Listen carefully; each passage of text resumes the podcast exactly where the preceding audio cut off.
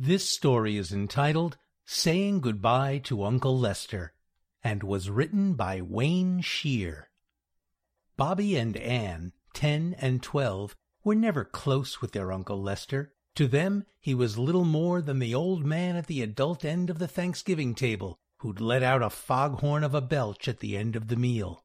Still, they wore solemn faces as the family gathered around his casket. Their mother had warned them to be respectful, especially Bobby. Remember that old Plymouth he owned? Their grandfather was speaking. He hardly ever drove it, but he'd wash and wax it every afternoon after church. I remember that car, Aunt Phyllis said. He'd take the bus to work because he didn't want to give up such a good parking spot. A few people chuckled, but mostly they sat upright in their chairs and nodded. He looks good, said another relative, whose name neither Bobby nor Ann remembered. I expect him to wake up and tell us a joke. I'm gonna miss him, someone said.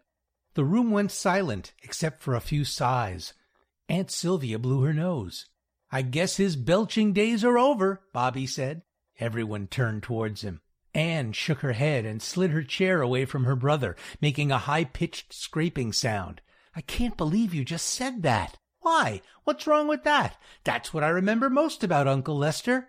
Laughter began slowly. Then it floated around the room, picking up intensity, like the wave at a ballpark. Within moments, all the relatives were recalling how Uncle Lester loved to belch. Remember the one he let out at our wedding? Just at the I do part. The laughter echoed in the small room. That's what we should have engraved on his tombstone, Cousin Carl's voice boomed over the raucous laughter. Best belcher in Brooklyn. Bobby turned to his sister and stuck out his tongue.